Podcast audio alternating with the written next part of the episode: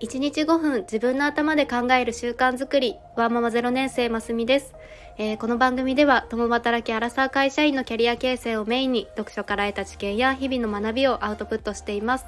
えー、毎日配信していますのでよかったらフォローをお願いします、えー、いかがお過ごしでしょうか？あの私は今今年の残り日数っていうカウントダウンを今毎日しているんですけれどもなんと今日は2月2日で残り333日だそうです。2月2日で333日なのでちょっとゾロ目揃いだなぁと朝ちょっとテンションが上がってしまいました。なんかこうゾロ目の数字を見るといいことありそうっていう風に 思いませんか？の昔電車が切符しかなかった時にあの切符って毎回4桁の数字が印字されてたのって皆さん覚えていますかね？あのその数字がこう毎回揃っていないかっていうのを見るのを毎回楽しみにしていました。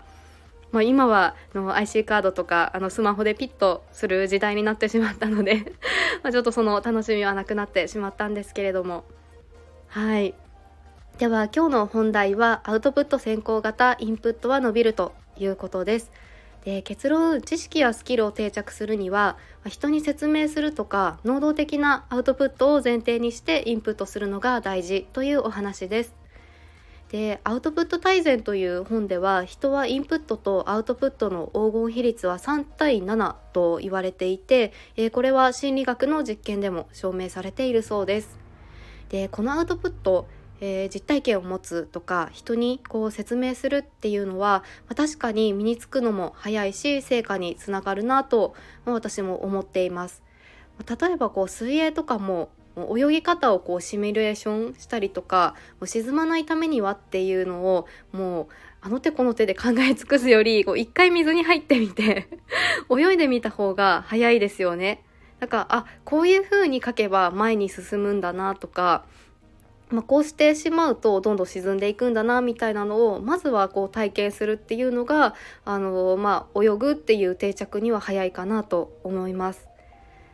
で、えー、人の学習定着率というものには、えー、ラーニングピラミッドというのがあってで今日はこちらを紹介したいと思います。でピラミッドの上から下に行くほど、まあ、この枠は大きくなっていくので学習度のパーセンテージは上がるそうです。でこれが上から7段あるんですけれども、えー、まず頂点のところが、えー、講義を受ける。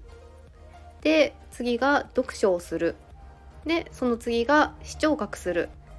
映像とかこうイメージをつけるっていう視聴覚するということですね。でデモンストレーションを見る。実際にやっているところを見る。でこの4つは受動的な学びだそうです。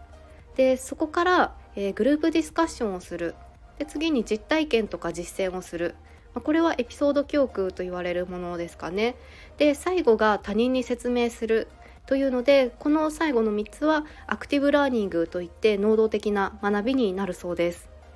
でこのアクティブラーニングにあたるところがアウトプットなんだなっていうのを私自身も実感しています。でやっぱり体験するとこう記憶にも残りますし人に説明するとなるとしっかり言語化をしないといけないのでまあ、大体こんな感じです みたいな風に 投げるわけにはいかないですよね。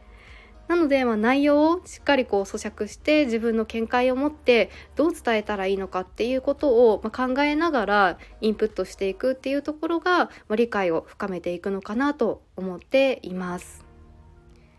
はい、いかがでしょうか？まあ、知識やこうスキルを定着するには人に説明するとかもう能動的なアウトプットを前提にしてインプットするのが大事というお話でした。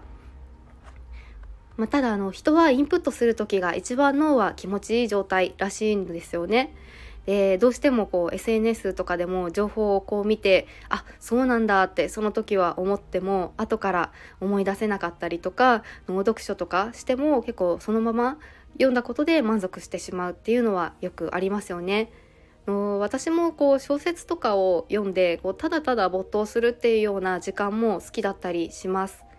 まあ、ただ知識としてとか何か定着させたいものがあったらこのまずはアウトプットするという気持ちで情報を取りに行ってみるといいかもしれません。はいでは今日のお話が何か気づきがあったと思ってくださったらいいねボタンやフォローをしていただけると嬉しいです。お聴きくださり本当にありがとうございました。それではまた明日の放送でお会いしましょう。